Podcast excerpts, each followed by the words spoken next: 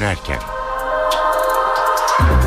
İyi akşamlar. Eve dönerken haberler başlıyor. Ben Tayfun Ertan. Bu akşam e, sadece 19.30'a kadar e, 19'a kadar sizlerle beraber e, olacağız. E, ondan sonra da günün gelişmelerini tekrar e, toparlayacağız sizlere. Eve dönerken haberler günün özetleriyle başlıyor. İstanbul'un Gökdelenler semti Maslak, Şişli ilçesinden alınıp Ayaza ve Huzur mahalleleriyle birlikte Sarıyer ilçesine dahil ediliyor. Kültür ve Turizm Bakanı Ertuğrul Günay, Fazıl Say'ın dini aşağıladığı iddiasıyla yargılanmaya başlanması karşısında sanatçıların toplumun duygularına karşı ölçülü olması gerektiğini söyledi. Seçilme yaşını 25'ten 18'e indiren, askeri öğrenciler ve askerlere seçme hakkı getiren anayasa değişikliği önerisi meclis başkanlığına sunuldu. Avrupa Birliği'nin Euro bölgesindeki krize çözüm aradığı zirve toplantısında yeni bir banka denetim kurumunun oluşturulması karara bağlandı. Ve 80 yıllık haftalık haber dergisi Newsweek tarihi bir karar aldı.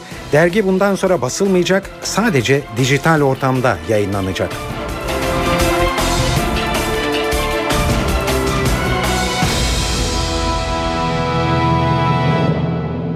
İyi akşamlar. Şimdi bu haberlerin ayrıntılarına geçiyoruz. İstanbul'un Gökdelenler Plazalar üssü Maslak'ın bağlı bulunduğu ilçe değişiyor. Şu anda Şişli Belediyesi'ne bağlı olan sadece Maslak değil Ayaza ve Huzur mahallelerini de Sarıyer ilçesine dahil etmek için ilk adım atıldı. Bugün basında bu değişikliğin nedenleriyle ilgili olarak değişik senaryolar üzerinde duruldu. Maslak, Ayaza ve Huzur mahallelerinin Sarıyer'e bağlanmasının yıllardır Şişli'yi yöneten Mustafa Sarıgül'ü zor durumda bırakabileceği konuşuluyor. Ayrıca son yerel seçimde küçük bir farkla Sarıyer'i Cumhuriyet Halk Partisi'ne kaybeden AKP'nin bu hamleyle Sarıyer'de daha iddialı konuma geçeceği söylenmekte. Ayrıca çok sayıda iş merkezinin bulunduğu Maslak'ın Sarıyer'e geçmesi Şişli'nin önemli ölçüde vergi kaybetmesine de yol açacak hiç kuşkusuz. Tasarı Sarıyer ve Şişli belediyelerini de karşı karşıya getirdi. Bu bölgenin Sarıyer'e bağlanması için daha önce başvuruda bulunan Sarıyer'in Cumhuriyet Halk Partili Belediye Başkanı Şükrü Genç karardan memnun. Gecikmiş bir karar. Neden? Çünkü ee, özellikle zaman zaman sınırların güncellenmesi gerekiyor yasa gereği de. E, olayın e, ekonomik boyutu olarak bakıldığında da tabii ki bu Sarıyer'e e, bunun e, katkıları olacaktır. Sarıyer e, Ayaza merkezine bir buçuk kilometre. Sonuçta buradan e, Şişli 13 kilometre. Meclis İçişleri Komisyonu'nda alınan karara Şişli Belediye Başkanı Mustafa Sarıgül'den hemen tepki geldi. Sarıgül bu yanlışlığın yasalaşmadan düzeltileceğini ümit ediyorum dedi. Sarıgül'ün açıklamalarını NTV muhabiri Can Ertuğ anlatıyor. Sarıgül bu konu bir yazılı açıklama yapmıştı. Kent sinemasının açılışında daha doğrusu temel atması olarak nitelendiriyorlar. Temel atma töreninde de bu konuya sözlü olarak, olarak değindi. Bu konuda görüşler ne açıkladı Mustafa Sarıgül. Öncelikle hem Huzur Mahallesi'nin Ayazağa'da hem de Maslan 1944 yılından beri Şişli ilçesi sınırlarında olduğunu hatırlattı. Türkiye Büyük Millet Meclisi'nin sağduyusu bu önergeyi yenecektir. Buna tüm kalbimle inanıyorum diye konuştu. Aynı zamanda tüm partilerin gruplarından temsilcilerle milletvekilleriyle Ankara'da dün yaptığı temasları hatırlattı ve tüm milletvekillerinin sağduyusunun bu süreçte galip geleceğini Ayaza Huzur Mahallesi'nin ve Maslak'ın Şişli Belediyesi sınırlarında kalmaya devam edeceğini söyledi. Mustafa Sarıgül bu yöndeki temennilerini iletti.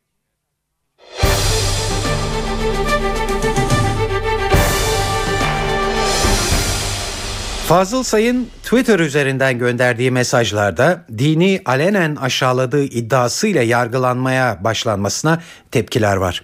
Bugün Kültür ve Turizm Bakanı Ertuğrul Günay'dan da bir değerlendirme geldi.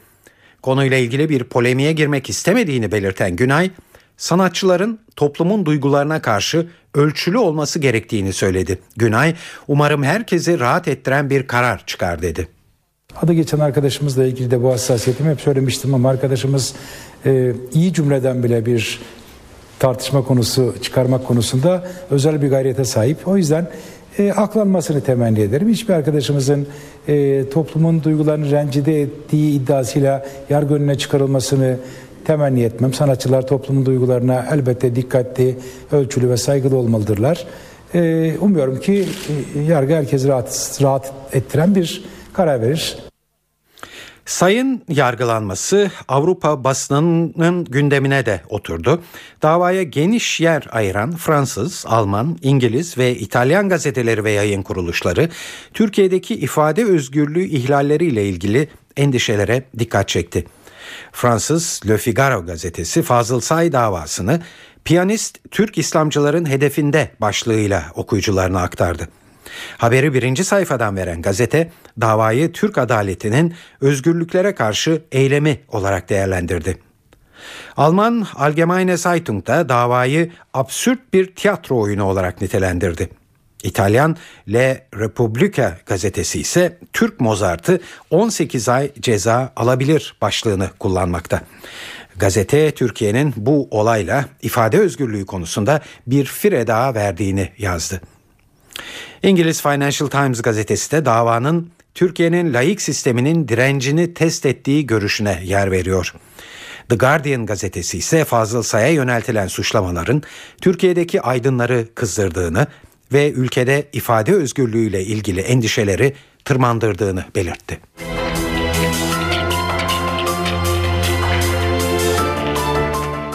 Seçilme yaşını 25'ten 18'e indiren, askeri öğrenciler ve askerlere seçme hakkı getiren anayasa değişikliği önerisi meclis başkanlığına sunuldu.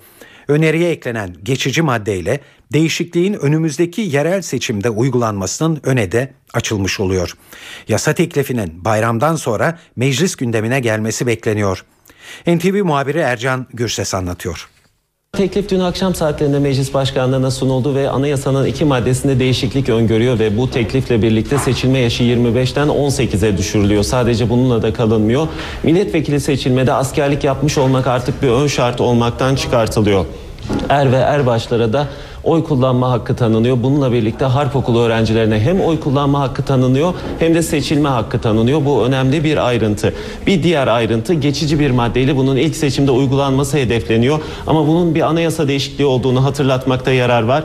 367 oyun altında alınması durumunda referandum gerektiriyor. Bu nedenle AK Parti'nin bir uzlaşma yapma durumu söz konusu. Teklifin bayramdan sonra gündeme gelmesi bekleniyor. CHP bilindiği gibi 18 yaşındakilere seçilme hakkı getiren düzenlemeye sıcak bakmıyor. Genel Başkan Kemal Kılıçdaroğlu parti programında seçilme yaşını 21 olarak öngördüklerini, bunu da kişinin askerliğini yapıp olgunlaşması düşüncesiyle programa yazdırdıklarını anlattı. CHP liderinin 25 yaş önerisine hükümetten ilk 21 yaş önerisine hükümetten ilk tepki AKP Grup Başkan Vekili Mustafa Elitaş'tan geldi. Elitaş teklifi sulandırıyorlar, verdikleri sözün arkasında durmuyorlar diye konuştu. İlk görüşmemizde e, Cumhuriyet Halk Partisi yetkililerinin 18 yaşla ilgili uygun bulduklarını ifade ettiler ve dışarı çıktık. Medyayla, kamuoyuyla paylaştık. Kanun teklifini göndereceğiz, inceleyin dedik. Gönderdik. Henüz bir cevap gelmeyince dün 258 milletvekilimizin imzasıyla anayasa değişikliği teklifini Türkiye Büyük Millet Meclisi Başkanlığı'na sunduk. Türkiye Büyük Millet Meclisi Başkanlığı da ya bugün veya pazartesi günü Anayasa Komisyonu'na bunu havale eder diye tahmin ediyorum. Yerel seçimlerinin 27 Ekim 2013 tarihine alınması ile ilgili MHP ile ittifak kurduk.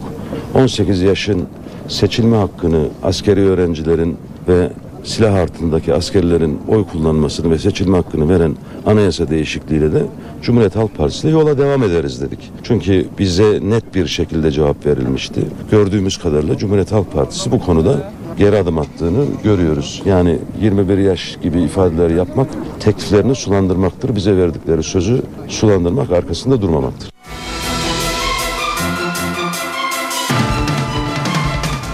Başbakan Recep Tayyip Erdoğan çarşamba günü terörle mücadelede hem kararlılık mesajı vermişti hem de önemli gelişmeleri birlikte göreceğiz sözüyle dikkat çekmişti. Daha sonra Cumhurbaşkanı Abdullah Gül'ün 9 Ekim tarihinde Ahmet Türk, Pervin Buldan ve Sırrı Süreyya Önder'le görüşmüş olduğu ortaya çıktı. Bu gelişmeler Kürt sorununda yeni bir açılımın başladığı, Oslo benzeri görüşmeler yapılacağı gibi yorumlandı.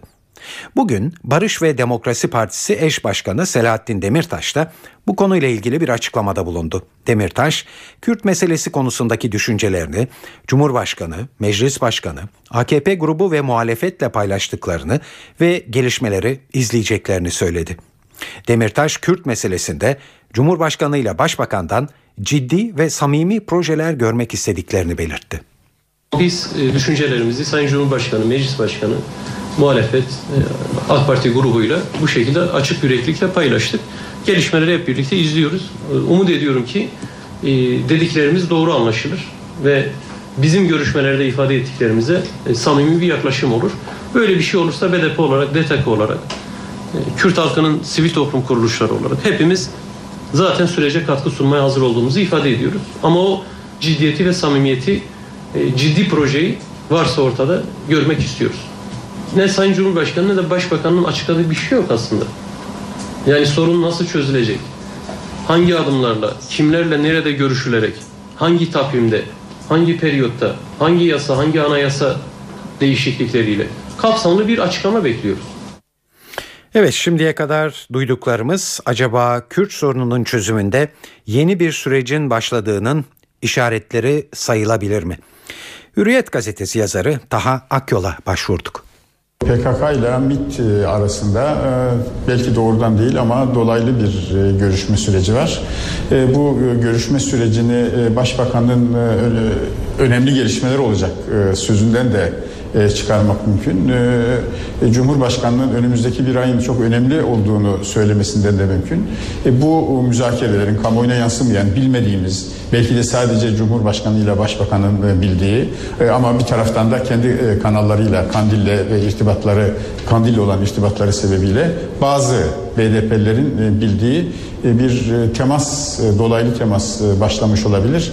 Bu temasta bir hadi görüşmeye başlıyoruz noktasına gelinmesi hakikaten e, terörün e, daha önce olduğu gibi bir e, ara verilmesi, eylemsizlik dedikleri ateşkes deyimini kullanmıyorlar. Silah bırakma deyimini maalesef asla kullanmıyorlar. Eylemsizlik dedikleri bir döneme girilebilir. Ondan sonra da bir müzakere, Oslo benzeri bir müzakere sürecine geçilebilir. E, tabii bu söylediklerimizin hepsi bir istihbarata, bir bilgiye dayanmıyor. E, ortaya çıkan donelerin, e, ortaya çıkan işaretlerin yorumuna e, dayanıyor.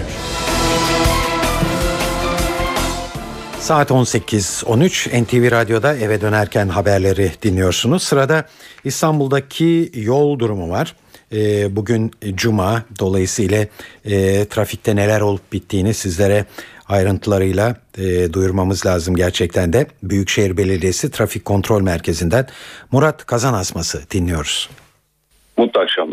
Trafik yoğunluğu Anadolu yakasından Avrupa yakasına geçişte Boğaziçi Köprüsü'nde Çamlıca trafiği ve sonrasında köprü yönünde etkili olmaya başladı.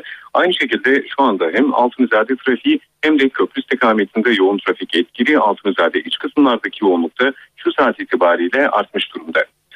Aynı noktada Fatih Sultan Mehmet Köprüsü'nün girişi ve köprü üzerinde yoğun trafik etkili olmaya başladı. Ümraniye trafiği ve sonrasına baktığımızda köprüye doğru yoğunlaşan bir trafik olduğunu görmekteyiz. Ters yönde de köprü çıkış noktasıyla Kavacık istikametinde yoğunluk artmakta.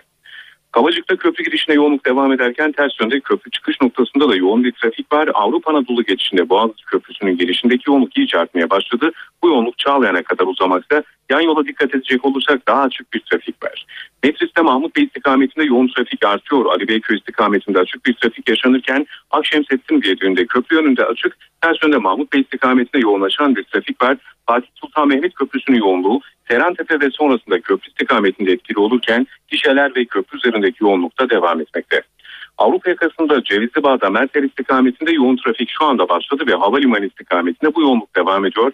Ters yöne bakacak olursak Bakırköy gelişi İncirli bağlantı noktası ve sonrasında Boğaziçi Köprüsü'ne doğru yoğunlukta kısmen artmaya başladı. Son yarım saatlik süreçte sadece Merter'de Cevizli Bağ yönünde oluşan bir kaza var. Onun dışında sıkıntı yaşanmıyor. Hoşçakalın. Türkiye, İran, Mısır ve Arap Birliği tarafından Suriye'de ateşkes çağrısı için bugün cuma namazından önce ortak ya da eş zamanlı bir açıklama yapılması bekleniyordu. Dün önce İran ateşkes önerisini desteklediğini duyurdu. Bugün de Dışişleri Bakanı Ahmet Davutoğlu şu çağrısını yineledi. Ben buradan resmen e, Türkiye Cumhuriyeti Hükümeti adına Suriye'deki çatışan bütün taraflara Kurban Bayramı süresince en azından geçici olarak ama mümkünse daha uzun süreli ateşkes çağrısında bulunuyoruz. E, tabii burada özellikle halkına karşı uçaklarla e, son dönemde helikopterlerle bomba yağdıran Suriye rejiminin derhal ve koşulsuz şekilde bu saldırıları durması, durdurması önem taşıyor. E, ümit ederiz Suriye rejimi uluslararası toplumun bu çağrısına kulak verir ve Kurban Bayramı süresince bu saldırıları durdurur. Buna mukabil olarak da e, muhalefetin de aynı şekilde bu ateşkese e, uymasını bekliyoruz, talep ediyoruz. E, biz de Türkiye olarak e, Kurban Bayramı boyunca Suriye'ye yönelik gıda e, ve ilaç yardımını artıracağız. Elimizdeki her türlü imkanla Suriyeli kardeşlerimizin acısını dindirmeye çalışacağız. Bu ateşkesin e, gerçekleşmesi için Türkiye Cumhuriyeti Hükümeti resmen e, gerekli adımların atılmasını talep etmektedir. Birleşmiş Milletler Suriye özel temsilcisi Lahta Brahimi bayramda ateşkes çağrısını iletmek üzere Suriye'de. Brahimi Suriye krizinde ateşkes sağlanması için bu hafta Şam rejimi yandaşı ve karşıtı ülkeler arasında mekik diplomasisi yürütmüştü. Brahimi'nin Suriye temaslarını NTV Şam muhabiri Hediye Levent'ten dinliyoruz. Birleşmiş Milletler ve Arap Birliği özel temsilcisi Elahtar İbrahim'i birkaç saat önce Şam'a ulaştı. Bugün herhangi bir resmi teması olmayacak İbrahim'in. İbrahim'i havaalanında kısa bir açıklama da yaptı ve Suriye'deki genel durumu hem Suriye e, yetki, Suriye'deki yetkililerle, siyasi partilerle ve ülke içinde krize taraf olan bazı isimlerle değerlendireceklerini söyledi. E, Suriye'deki şiddetin bir an önce durdurulması gerektiğini e, ve bu zorunluluğun e, üzerinde duracaklarını, değerlendireceklerini söyledi İbrahim'i. Aynı zamanda e, mümkün olursa bayram itibariyle e, şiddetin tamamıyla durdurulması için çeşitli yollar, yöntemler bulunması için değerlendirmeler yapacağız dedi İbrahim'i. Suriye'de çatışan taraflara Kurban Bayramı'nda ateşkes çağrısı yapılıyor ama ülkenin her köşesinde çatışmalar sürüyor. Suriye'nin Türkiye sınırındaki Harim kasabasında da çatışmalar yoğunlaşmış durumda. Hatta Türkiye'ye Beş Aslan köyü çevresine kurşunlar düşmeye başladı. Bu duruma da hemen karşılık verildi. Sınırdaki son durumu NTV muhabiri Hasan Uylaş anlatacak. Suriye'nin Türkiye sınırında Türkiye'nin Suriye sınırındaki Beş Aslan köyü sakinleri güne tank ve top sesleriyle uyandı. Bölgede günlerdir çatışmalar devam ediyordu. Çatışmaların dünden bu yana yoğun olduğu nokta sınıra yalnızca 500 metre mesafedeki 12 bin nüfuslu Harim kasabasıydı.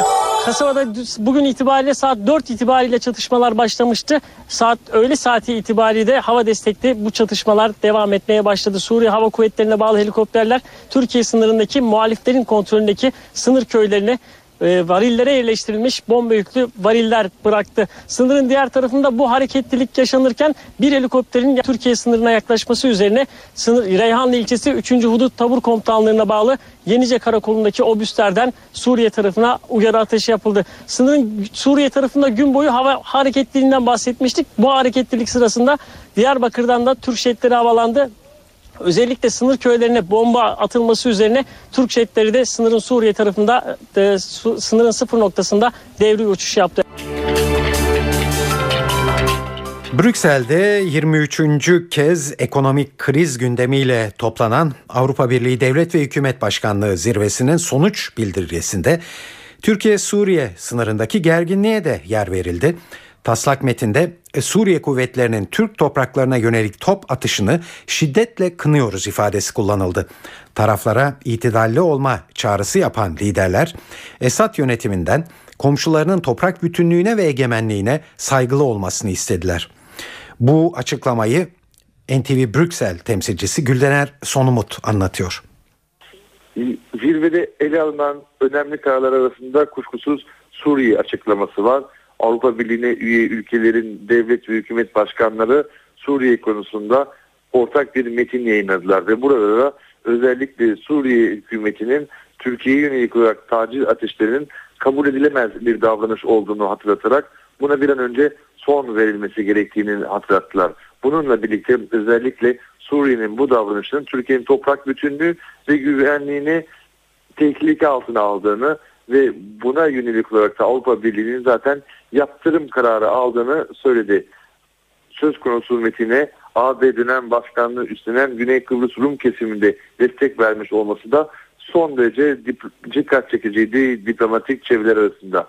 Gülener Sonumut, NTV Radyo, Brüksel.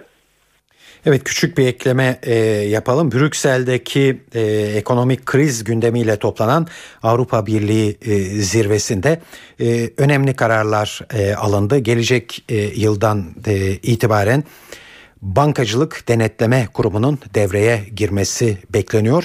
Bu haberimizi daha sonra size sunacağız.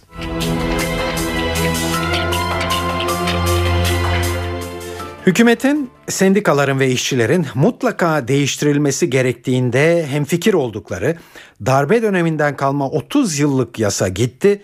Yerine sendikalar ve toplu iş sözleşmesi yasa tasarısı Meclis Genel Kurulu'ndan geçti. 400 bin kadar işçinin 9 aydır süren toplu sözleşme belirsizliği de böylece noktalanmış oldu. Kabaca bakarsak yasada %10 olan iş kolu barajı muhalefetin itirazı üzerine %3'e düşürüldü. Ayrıca işçi sendikası kurulu bulunduğu iş kolunda çalışan işçilerin en az %3'ünün üye olması şartıyla toplu iş sözleşmesi yapabilecek. Toplu iş sözleşmesi yasasıyla birlikte iş kolları yeniden belirlendi. İş kolu sayısı da 28'den 20'ye düşürüldü. İşçi sendikalarına üye olmak için 16 yaş olan sınır 15 yaşa indirildi. Sendikaya üye olmak da serbest olacak. Şimdi bu yasayı sendikacıların nasıl karşıladığına bakacağız. Acaba bu yeni yasa sendikaların beklentilerini karşıladı mı? Hakiş Genel Başkanı Mahmut Arslan genel anlamda memnun görünüyor.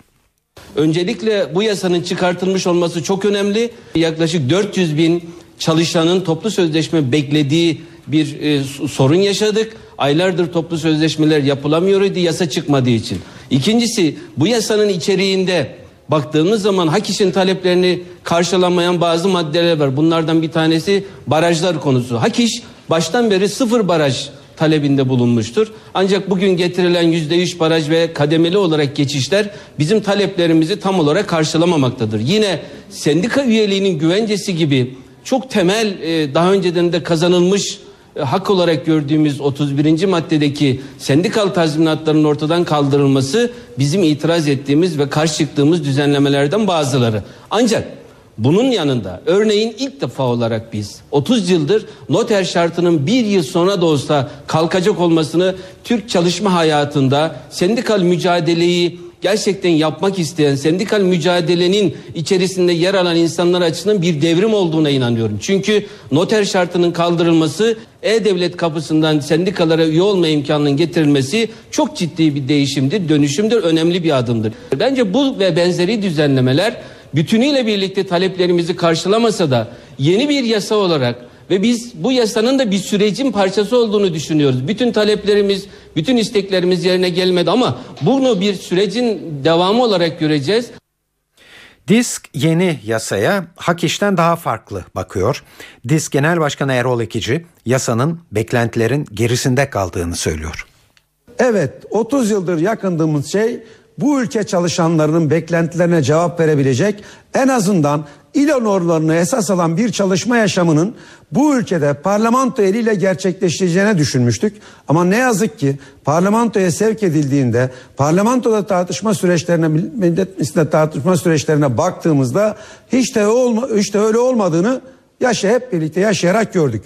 Şimdi biz 12 Eylül hukukundan 2821 ve 22'de yakınırken neden yakınıyorduk? Birincisi %10 iş kolu barajından yakınıyorduk. %50 artı bir iş yeri barajlarından yakınıyorduk. Noter şartlarından, noter zorunluluğundan yakınıyorduk. Ve iş yeri temsilcilerinin ve yöneticilerinin şube yönet genel e, merkez, genel yönetim ve sendika yönetim kurullarının e, güvencesizliğinden yakınıyorduk.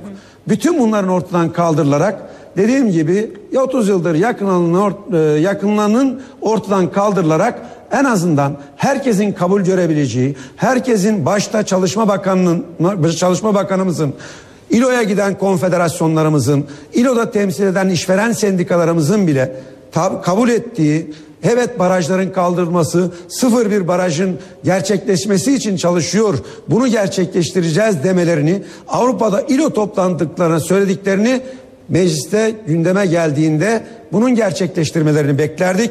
Ne yazık ki bunlar gerçekleştirilmediği gibi sendikaların kendi iç işleyişine müdahale edilen, müdahaleye varar kadar zorunlu mal iki yılda bir zorunlu mali müştahül denetiminin getirilmesi, sendika yöneticilerin güvencesinin 12 Eylül generallerinin bile koyduğunun dışına gerisine götürülmesi bu beklentilerimizi boşa çıkardığını açıkça ifade etmek istiyorum.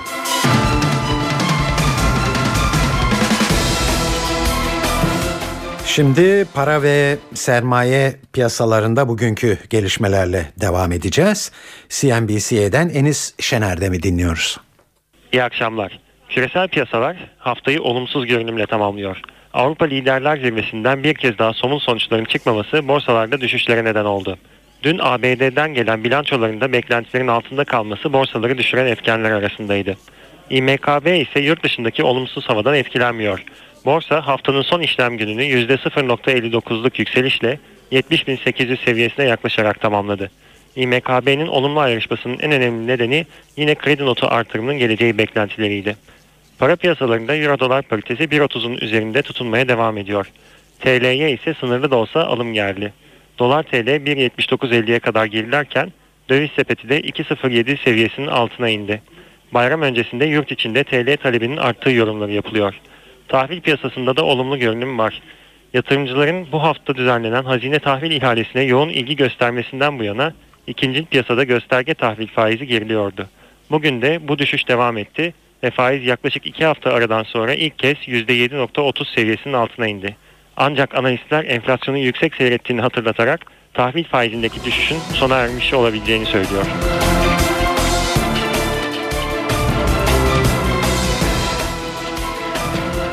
İstanbul deprem gerçeğini bugün bir kez daha hatırladı. Büyük çekmece merkezli deprem 3,8 büyüklüğündeydi. Saat 11.17'de meydana geldi.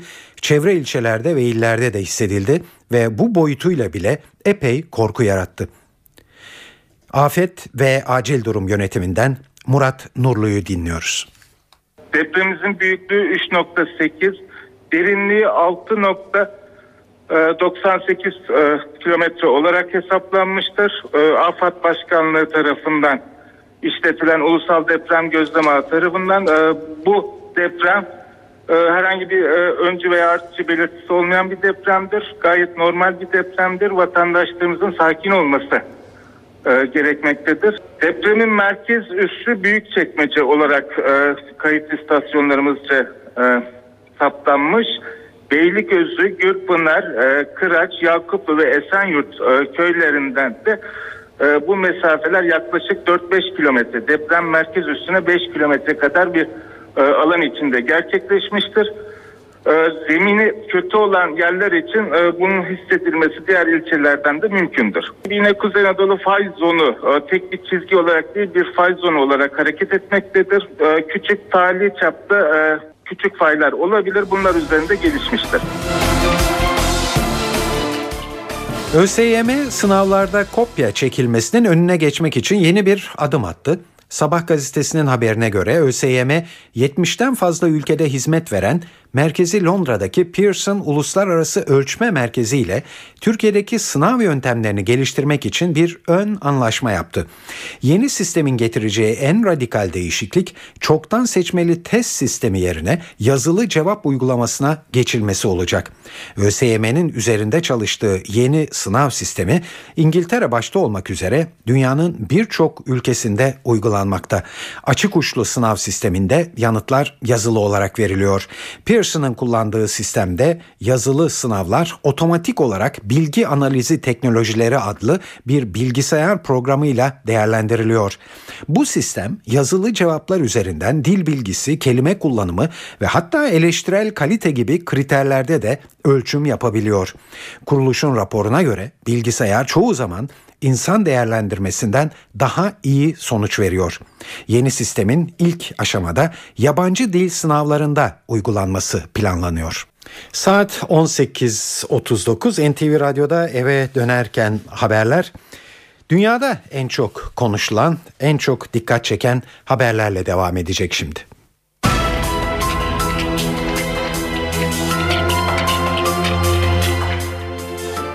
Avrupa Birliği hükümet ve devlet başkanlarının Euro bölgesindeki krize çözüm aradıkları büyük zirvede yeni yılla birlikte yeni bir banka denetim kurumunun oluşturulması karara bağlandı. Bu karar bir yandan da bankacılık birliğinin kurulmasının da ilk adımını oluşturuyor. Bu boyutuyla da Avrupa Birliği içinde entegrasyonu hızlandırması bekleniyor. Almanya Başbakanı Angela Merkel Euro bölgesi için yeni bir banka denetim kurumunun oluşturulmasının birkaç aydan uzun süreceğini belirtti. Zirveden notları NTV Brüksel temsilcisi Güldener Sonumut bildiriyor.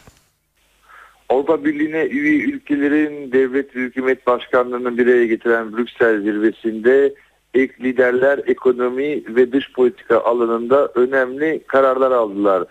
Ekonomi alanında AB liderleri Bankalar Birliği'nin hukuki temelini attılar. Bir başka deyişle bundan böyle Avrupa Komisyonu ve Avrupa Merkez Bankası Avrupa Birliği'ne üye ülkelerdeki büyük bankaları açık bir şekilde denetleyebilecek. Bir nevi Avrupa Birliği'nin BBDK'sı olarak işleyecek olan bu yeni sistemin hukuki zemini konusunda liderler yıl sonuna kadar bir mutabakat sağlamayı hedefliyorlar. Prensip kararı alındı ancak detaylar üzerinde ek çalışma yapılması gerekiyor.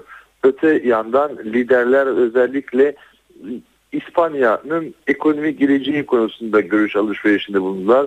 İspanya Başbakanı kendi ülkesinin kısa vadede borçlanma konusunda bir sorunla karşı karşıya kalmadığını, bankaları ise finansman ihtiyacını Avrupa İstikrar Mekanizması'yla karşılayabileceklerini söyledi. Ve bu çerçevede piyasaların beklentisi karşılanmadı. Öte yandan Yunanistan'ın geleceği de yine masaya yatırıldı. Ağız birliğiyle tüm liderler Yunanistan'a zaman tanımının en iyi yöntem olabileceğini hatırlatarak bu çerçevede özellikle Yunanistan'ın yıl sonuna kadar reform yapması gerektiğini söylediler. Amerika'da Kasım'ın haftasında yapılacak olan başkanlık yarışının adayları Barack Obama ve Mitt Romney New York Katolik Kilisesi tarafından düzenlenen yardım gecesinde aynı masada oturdular. Geceyi Başkan Obama ve Mitt Romney'nin karşılıklı esprileri damga vurdu. Bir hayli zinde olduğu gözlenen Başkan Obama, Romney ile yaptığı ilk televizyon tartışmasındaki yorgun haliyle de alay etti. Bu Romney ile üçüncü buluşmamız ve son tartışmadan daha enerji dolu olduğumu fark etmişsinizdir. İlk tartışmada çektiğim uyku çok iyi dinlenmemi sağladı. İlk tartışmaya odaklanamayan milyonlarca Amerikalı ikinci tartışmaya odaklandı. Ben de onlardan biriyim. Mitt Romney ise Michelle Obama'nın kampanya sürecinde eşi Barack Obama'nın yanında çok fazla görünmemesiyle dalga geçti. Campaigns can be uh, grueling, exhausting. Kampanya süreci çok yorucu bir süreç. Başkan Obama ve ben her zaman yanımızda olan sırtımızı yaslayabileceğimiz ve onsuz bir gün daha devam edemeyeceğimiz bir insana sahip olduğumuz için çok şanslıyız. Ben güzel karım Anne'e sahibim. Başkansa Bill Clinton'a.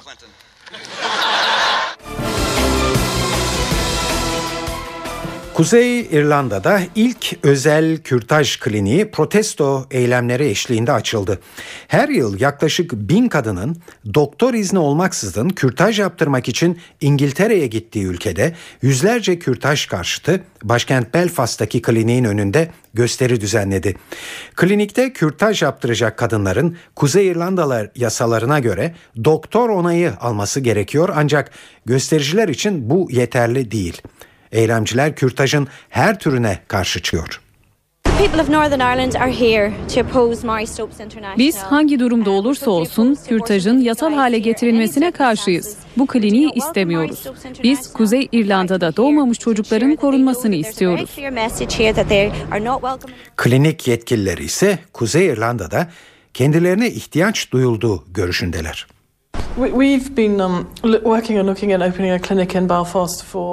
Bu kliniği açma konusundaki çalışmalarımız iki yıl sürdü. Kuzey İrlanda'da kürtaj kliniğine ihtiyaç olduğunu biliyoruz. Yaptığımız tüm araştırmalar bunu gösteriyor.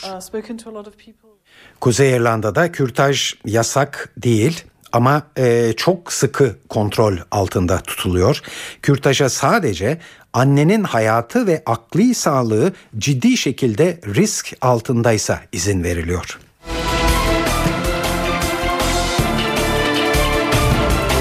İspanya'da tasarruf tedbirleriyle ilgili eylemler birbirini izliyor. Öğretmenlerin, öğrencilerin ve velilerin katıldığı son eylemde eğitim kesintileri protesto edildi. Eğitime ayrılan bütçede yapılan kesintiler başkent Madrid'de öğrenci, veli ve öğretmenleri sokağa döktü. Göstericiler ellerinde geleceğimizle oynamayın ve kesintileri kabul etmeyeceğiz yazılı pankartlarla Eğitim Bakanlığı'na yürüdüler. Okulumu bırakmak zorunda kaldım. Bu yapılanlar çok yanlış. Toplum içinde bir yerlere gelebilmek için uğraşıyoruz ama onlar bizim okumamızı istemiyorlar. İspanya gençler arasında işsizlik oranının en yüksek olduğu Avrupa ülkesi. 19-25 yaş grubundaki gençlerin yarısından çoğu işsiz bulunuyor. İspanya lise düzeyinde okulu bırakan gençlerin sayısı bakımından da Avrupa Birliği içinde birinci sırada geliyor. 80 yıllık haftalık haber dergisi Newsweek tarihi bir karar aldı. Dergi yönetimi 31 Aralık'ta basılacak son sayıdan sonra derginin bundan böyle basılmayacağını sadece dijital ortamda yayınlanacağını açıkladı. Derginin üst düzey yetkililerinden Tina Brown kararın bir veda değil bir gelişme olarak algılanmasını istedi. Sebebin artan maliyetler ve azalan reklam gelirleri olduğuna vurgu yapan Brown, baskıya veda etmenin kendileri için zor olduğunu, her cuma dergi matbaaya yollanmadan önce yaşanan heyecanlı saatleri özleyeceğini de sözlerine ekledi. Dergi internette Newsweek Global ismiyle yer alacak. Son zamanlarda ekonomik kriz ve internet gazeteciliğinin yükselişi nedeniyle sorunlar yaşayan Newsweek dergisi 3 yıl önce medya devi Sidney Harman'a satılmış, sonra da internet haber sitesi Daily Beast ile birleştirilmişti. Newsweek 2008 yılında Türkiye'de de basılmaya başlanmış ancak 2011 Ocak ayında yayın hayatına veda etmişti.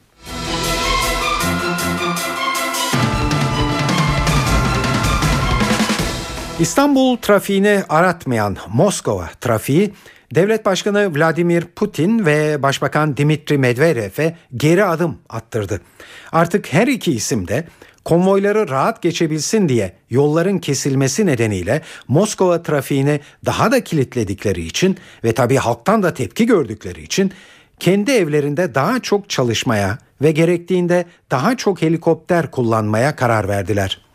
Putin'in sözcüsü devlet başkanının Kremlin'deki buluşmalarını azaltacağını ve bundan böyle Moskovalıları rahatsız etmemek için konuklarını konutunda ağırlayacağını açıkladı. Başbakan Dimitri Medvedev'in de Moskova trafiğine yük olmamak için helikopterden daha fazla faydalanacağı belirtildi. Ancak sorun sadece Putin ve Medvedev'in araç konvoylarıyla sınırlı değil. Moskova'da siyasetçilerin yanı sıra bazı iş adamları ve bazı devlet yetkilileri de trafikte belli ayrıcalıklara sahip ve bu kişilerin sayısı 900'ü buluyor. Araçlarının üzerinde mavi bir ışıkla dolaşan bu kişilerin trafiği kesmelerine izin veriliyor.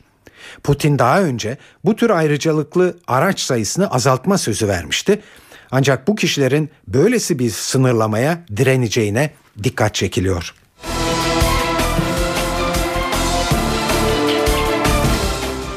İngiliz bilim adamları havadaki karbondioksit ve su buharını kullanarak yakıt üretmeyi başardı. Küçük bir İngiliz firmasının geliştirdiği bu yöntem karbondioksit ve hidrojenin elektrik yoluyla ayrıştırılmasına dayanıyor. Elde edilen yakıt otomobillerin deposunda herhangi bir değişiklik yapılmadan kullanılabiliyor. Petrolden üretilen yakıtlarla benzer bir görünüş ve kokuya sahip olan bu yeni buluşun fosil yakıtlardan çok daha temiz ve sağlıklı olduğu belirtiliyor. Havayı yakıta dönüştürürken rüzgar enerjisinden gelen elektriğin kullanılmasıyla yöntemin tamamen yeşil hale getirilmesi planlanıyor. Uzmanlar yeni buluşun enerji krizini çözerek küresel ısınmayı geri çevirmede ve yakıt masraflarını düşürmede büyük etki yaratacağına dikkat çekiyor.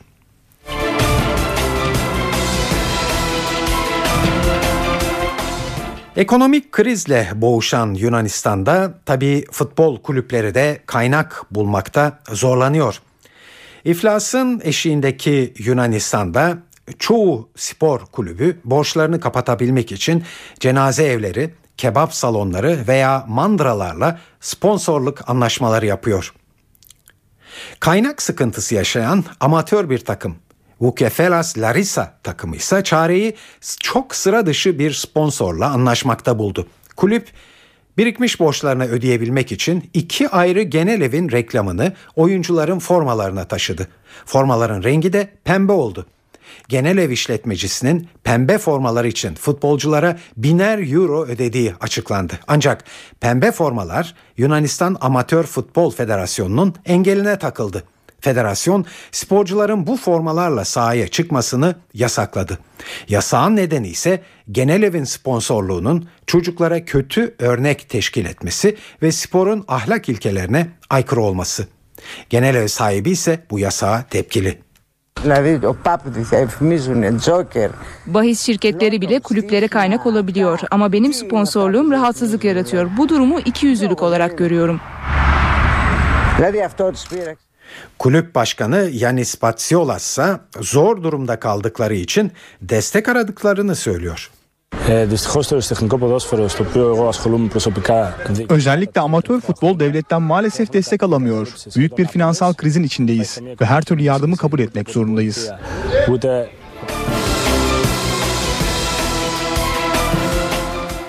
Evet şimdi sırada yurt genelindeki hava tahminleri var e, bayramda yaklaştığı için gelecek haftanın nasıl e, seyredeceğini NTV Meteoroloji Editörü Gökhan Abur anlatıyor. İyi akşamlar. Kuzeyli rüzgarlar yarın kuzey ve iç kesimlerde, pazar günü ise Ege ve Akdeniz sıcaklıkları daha da azaltacak. Serin ve yağışlı havanın önümüzdeki haftada etkisini sürdürmesini bekliyoruz. Yarın rüzgarın karayla dönmesiyle Marmara'nın kuzey ve doğusunda başlayacak yağış ilerleyen saatlerde iç kesimlere doğru ilerleyecek. Gün içinde Doğu Akdeniz ve Güneydoğu'da başlamasını beklediğimiz sağanaklar da giderek kuvvetlenecek. Doğu Karadeniz'de ise hafif yağış geçişleri görülecek. Pazar günü Çanakkale, Bandırma, Tekirdağ'da daha kuvvetli olmak üzere Marmara'da yağış kuvvetlenirken Güney Ege ve Akdeniz'de sağanakların etkisine girecek. Sağanakların Antalya, Alanya, Anamur arasında çok daha kuvvetli olmasını bekliyoruz. Gün içinde İç Anadolu ve Güneydoğu'da yağış aralıklarla devam edecek. Pazartesi günü Akdeniz, Ege ve Marmara'nın güney kesimlerindeki yağışların yer yer kuvvetli olmak üzere etkisini sürdürmesini bekliyoruz. Evet İstanbul'da hafta sonu sert bir poyraz var. Yarın gün içinde karayere dönecek rüzgar havayı biraz daha serinletirken yağış getirecek ve yarın sıcaklık 20 derece olacak. Öğleden sonra başlayacak yağış ise pazar günü de aralıklarla devam edecek. Ankara'da yarın gece ve pazar günü yağış olasılığı var ve sıcaklık gündüz 21, gece ise 9 derece olacak. İzmir'de hafta sonu rüzgar oldukça sert sıcaklık yarın 26 pazar günü ise 24 dereceye inecek. Akdeniz'de yarın yine sıcaklıklar yüksek. Yazı anımsatan hava koşulları devam ederken pazar günden itibaren bölgeye yağışlı havanın etkisine girecek. Hepinize iyi hafta sonları diliyorum. Hoşçakalın.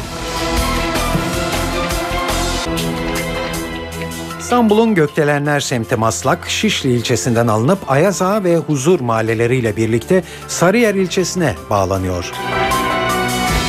Kültür ve Turizm Bakanı Ertuğrul Günay, Fazıl Say'ın dini aşağıladığı iddiasıyla yargılanmaya başlanması karşısında sanatçıların toplumun duygularına karşı ölçülü olması gerektiğini söyledi. Ve seçilme yaşını 25'ten 18'e indiren, askeri öğrenciler ve askerlere seçme hakkı getiren anayasa değişikliği önerisi meclis başkanlığına sunuldu.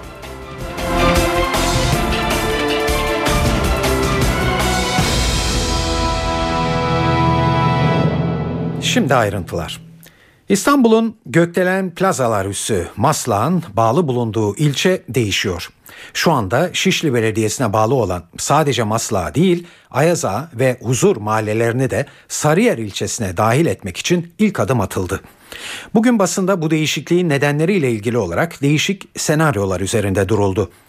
Maslak, Ayaza ve Huzur mahallelerinin Sarıyer'e bağlanmasının yıllardır Şişli'yi yöneten Mustafa Sarıgül'ü zor durumda bırakabileceği konuşuluyor. Ayrıca son yerel seçimde küçük bir farkla Sarıyer'i Cumhuriyet Halk Partisi'ne kaybeden AK Parti'nin bu hamleyle Sarıyer'de daha iddialı konuma geçeceği söylenmekte. Ayrıca çok sayıda iş merkezinin bulunduğu Maslak'ın Sarıyer'e geçmesi Şişli'nin önemli ölçüde vergi kaybetmesine de yol açacak kuşkusuz. Tasarı Sarıyer ve Şişli belediyelerini de karşı karşıya getirdi. Bu bölgenin Sarıyer'e bağlanması için daha önce başvuruda bulunmuş olan Sarıyer'in CHP'li belediye başkanı Şükrü Genç karardan memnun oldu. Gecikmiş bir karar. Neden? Çünkü ee, özellikle zaman zaman sınırların güncellenmesi gerekiyor yasa gereği de. Ee, olayın e, ekonomik boyutu olarak bakıldığında da tabii ki bu Sarıyer'e e, bunun e, katkıları olacaktır. Sarıyer e, Ayaza merkezine bir buçuk kilometre. Sonuçta buradan e, Şişli 13 kilometre. Meclis İçişleri Komisyonu'nda alınan karara Şişli Belediye Başkanı Mustafa Sarıgül'den tepki var. Sarıgül, bu yanlışlığın yasalaşmadan düzeltilmesini ümit ediyorum dedi. NTV muhabiri Can Ertun'a anlatıyor. Sarıgül bu konuda bir yazılı açıklama yapmıştı. Kent sinemasının açılışında daha doğrusu temel atması olarak nitelendiriyorlar. Temel atma töreninde de bu konuya sözlü olarak, olarak değindi. Bu konuda görüşler ne açıkladı Mustafa Sarıgül? Öncelikle hem Huzur Mahallesi'nin Ayazağ'da hem de Maslan 1944 yılından beri Şişli ilçesi sınırlarında olduğunu hatırlattı. Türkiye Büyük Millet Meclisi'nin sağduyusu bu önergeyi yenecektir. Buna tüm kalbimle inanıyorum diye konuştu. Aynı zamanda tüm partilerin gruplarından temsilcilerle milletvekilleriyle Ankara'da dün yaptığı temasları hatırlattı ve tüm milletvekillerinin sağduyusunun bu süreçte galip geleceğini Ayaza Huzur Mahallesi'nin ve Maslak'ın Şişli Belediyesi sınırlarında kalmaya devam edeceğini söyledi. Mustafa Sarıgül bu yöndeki temennilerini iletti.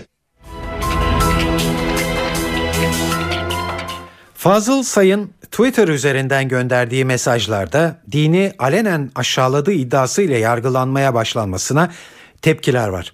Bugün Kültür ve Turizm Bakanı Ertuğrul Günay'dan bir açıklama geldi. Bu konuyla ilgili olarak bir polemiğe girmek istemediğini belirten Günay, sanatçıların toplumun duygularına karşı ölçülü olması gerektiğini söyledi. Günay umarım herkesi rahat ettiren bir karar çıkar dedi.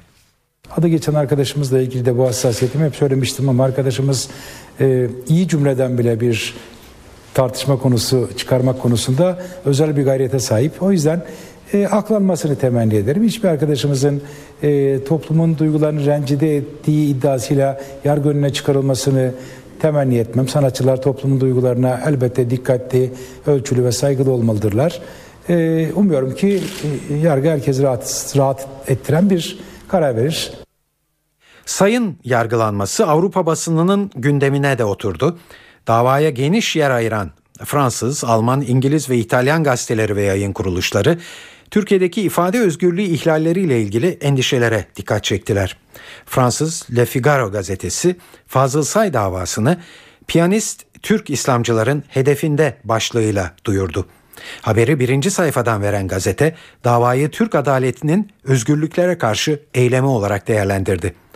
Alman Allgemeine Zeitung da davayı absürt bir tiyatro oyunu şeklinde tanımladı.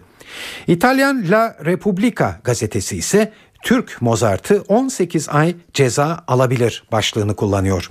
Gazete Türkiye'nin bu olayla ifade özgürlüğü konusunda bir fire daha verdiğini yazıyor. İngiliz Financial Times gazetesi de davanın Türkiye'nin laik sisteminin direncini test ettiği görüşüne yer verdi. The Guardian gazetesi ise Fazıl Say'a yöneltilen suçlamaların Türkiye'deki aydınları kızdırdığını ve ülkede ifade özgürlüğüyle ilgili endişeleri arttırdığını belirtti.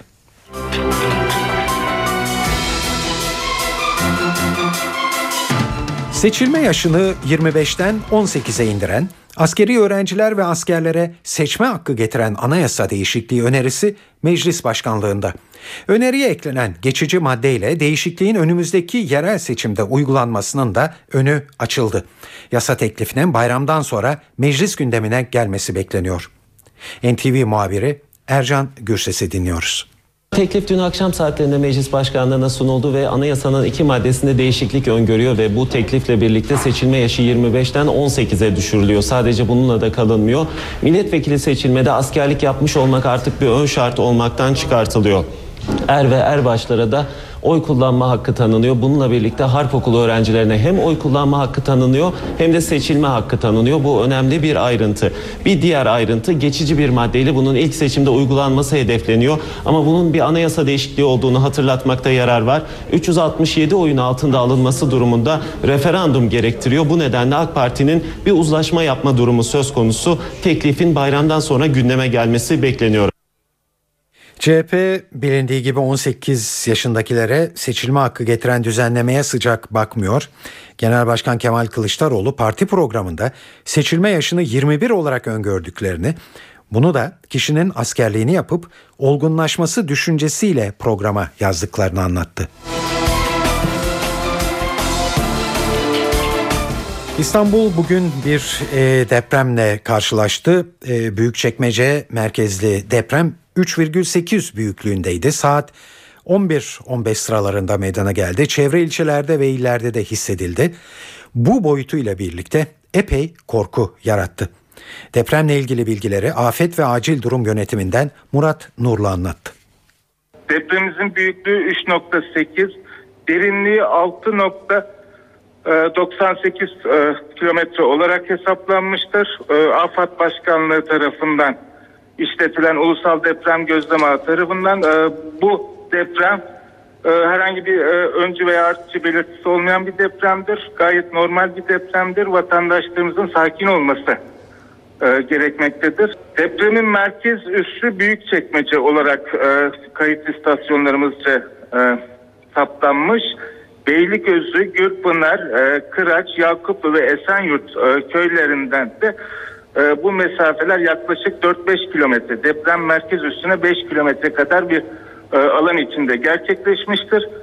E, zemini kötü olan yerler için e, bunun hissedilmesi diğer ilçelerden de mümkündür. Yine Kuzey Anadolu faiz zonu e, tek bir çizgi olarak değil bir faiz zonu olarak hareket etmektedir. E, küçük tali çapta e, küçük faylar olabilir. Bunlar üzerinde gelişmiştir. Brüksel'de 23. kez ekonomik kriz gündemiyle toplanan Avrupa Birliği devlet ve hükümet başkanları zirvenin sonuç bildirgesinde Türkiye-Suriye sınırındaki gerginliğe de yer verdiler. Taslak metinde Suriye kuvvetlerinin Türk topraklarına yönelik top ateşini şiddetle kınıyoruz ifadesi kullanıldı. NTV Brüksel temsilcisi Güldener Sonumut anlatıyor. Zirvede ele alınan önemli kararlar arasında kuşkusuz Suriye açıklaması var. Avrupa Birliği'ne üye ülkelerin devlet ve hükümet başkanları Suriye konusunda ortak bir metin yayınladılar ve burada da özellikle Suriye hükümetinin Türkiye'ye yönelik olarak taciz ateşlerinin kabul edilemez bir davranış olduğunu hatırlatarak buna bir an önce son verilmesi gerektiğini hatırlattılar. Bununla birlikte özellikle Suriye'nin bu davranışının Türkiye'nin toprak bütünlüğü ve güvenliğini tehlike altına aldığını ve buna yönelik olarak da Avrupa Birliği'nin zaten yaptırım kararı aldığını söyledi. Söz konusu metine AB dönem başkanlığı üstlenen Güney Kıbrıs Rum kesiminde destek vermiş olması da son derece dikkat çekiciydi diplomatik çevreler arasında. Gülener Sonumut, NTV Radyo, Brüksel. Saat 19.15 NTV Radyo'da eve dönerken e, haberler haftalık sinema köşemizle devam edecek. Bugün Cuma ve vizyonda ikisi yerli 6 yeni film var. Çocuklarım düşman artık kapımızda. İmkanlarımız kısıtlı ve düşmanımız çok güçlü. 18 yüzen kale, 600 top. Allah yardımcımız olsun.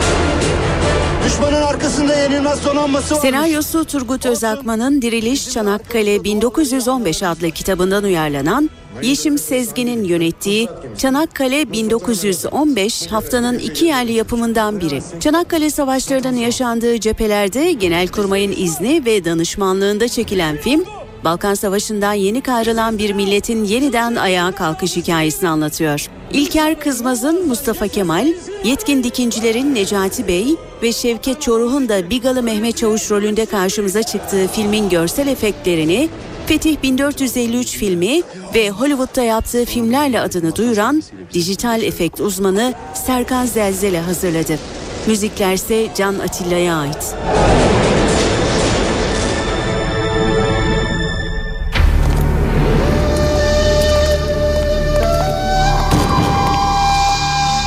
Haftanın bir diğer yerli yapımı Oğlum Bak Git. Komedi türündeki film adına internette izlenme rekorları kıran videodan alıyor. Filmde başı beladan bir türlü kurtulmayan taksici Orhan'ın öyküsü anlatılıyor. Gerçekten iyi hoca değil mi? He çok iyi hocaymış. Hayatta her şey Orhan'ın aleyhine işler. Tam yoluna girdi derken son anda bir şanssızlık yine onu bulur. En sonunda da bilime başvuran Orhan, kişisel gelişim uzmanı Figen'den yardım alır. Fakat çözüm bulmak için kapısını çaldığı Figen onun başına daha çok bela açacaktır. Filmde Yavuz Seçkin, Esra Sönmezer, Metin Yıldız ve Veysel Diker rol alıyor. Caiz mi hocam? Caizdir Hocam şimdi gider bu bunu yanlış programla falan hocam.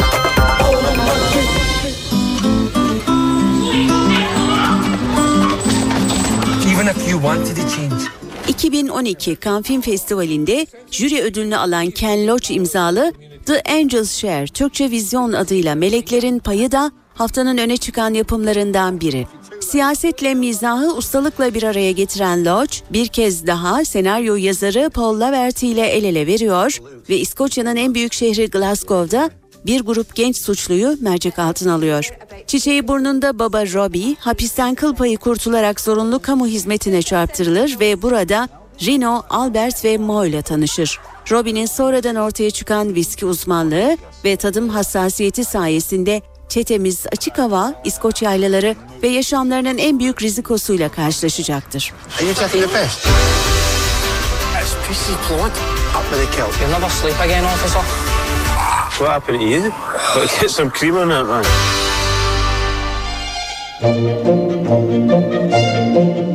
What do you know of hysteria? Tanya Wexler'ın yönetmenliğini üstlendiği Hysteria, Türkçe Vizyon adıyla Mutlu Et Beni bir romantik komedi. Film Victoria dönemi Londra'sında geçiyor. Sene 1880. Meslektaşlarının orta çağdan kalma uygulamaları karşısında hayal kırıklığına uğrayan genç doktor, kadın histerileri üzerine uzman olan Doktor Dalrymple hesabına çalışmaya başlar. Bu hizmete talep o kadar artar ki Mortimer durumla başa çıkamaz hale gelir. Filmde Maggie Gyllenhaal, Hugh Dancy, Jonathan Price ve Rupert Everett rol alıyor. You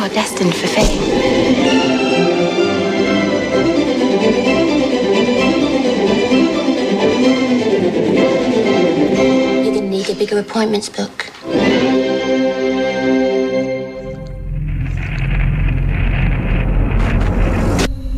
Korku türü sevenlerin en iyiler listesinde yer alan, gişede de büyük başarı elde eden Paranormal Activity serisi dördüncü filmiyle yoluna devam ediyor. Gerilim dozunun yüksek olduğu filmde Kate ve Hunter'ın ikinci filmden sonra başladığı yeni hayata gidiyoruz. Olayların şokunu henüz üzerlerinden atamayan ikili yeni bir eve taşınıp temiz bir sayfa açmayı diler. Ancak lanetli geçmişleri burada da peşlerine bırakmaz. Kate ve Hunter'ı ziyaret eden yeni komşuları da bu evde yaşanan kimi gerçeküstü olaylardan nasibini almaya başlar. Filmin yönetmen koltuğunda Ariel Schulman ve Henry Just oturuyor.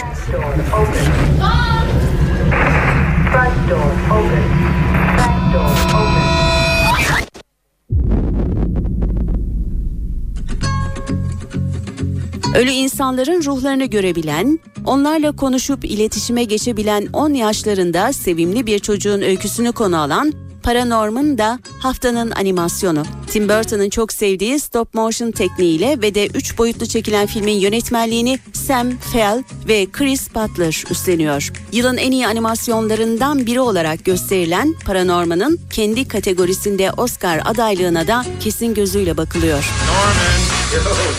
Norman, wait up! Norman, what are you doing? Norman? Norman? Step away from the zombie! Might want to give that a few minutes. Haftanın yeni filmleri böyle sırada kültür ve sanat faaliyetlerinden derlediğimiz haberler var.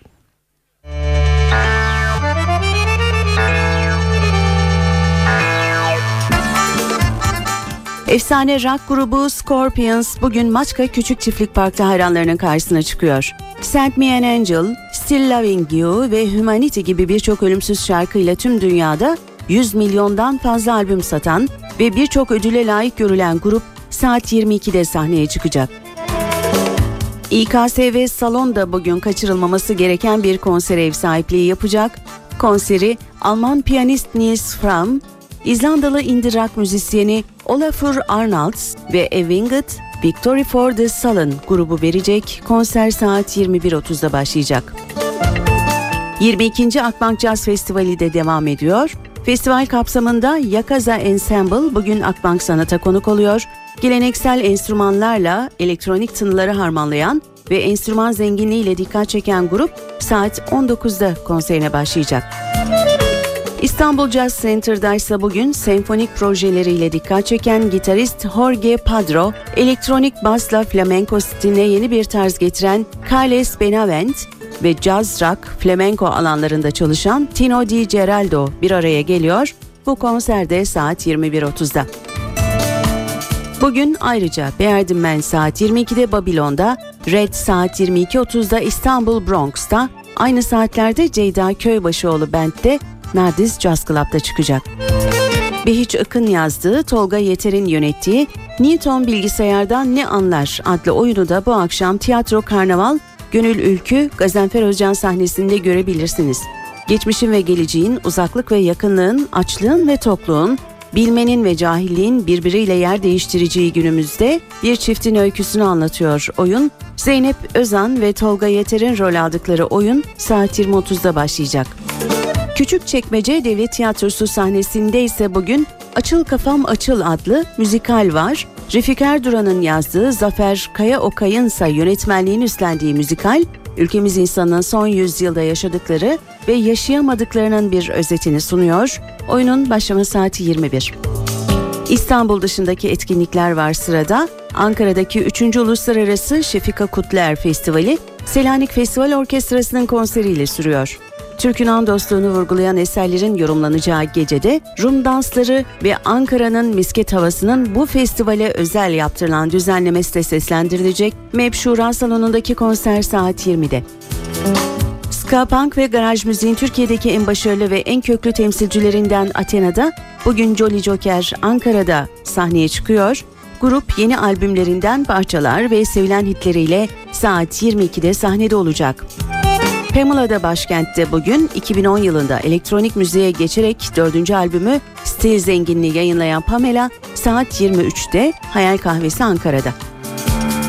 Geçen günlerde yeni albümü Şimdi ve Sonra ile hayranlarının karşısına çıkan yeni türküde bugün İzmir Bios Bar'da hem yepyeni şarkılar hem de klasik yeni türkü repertuarıyla grup saat 23.30'dan itibaren sahnede olacak.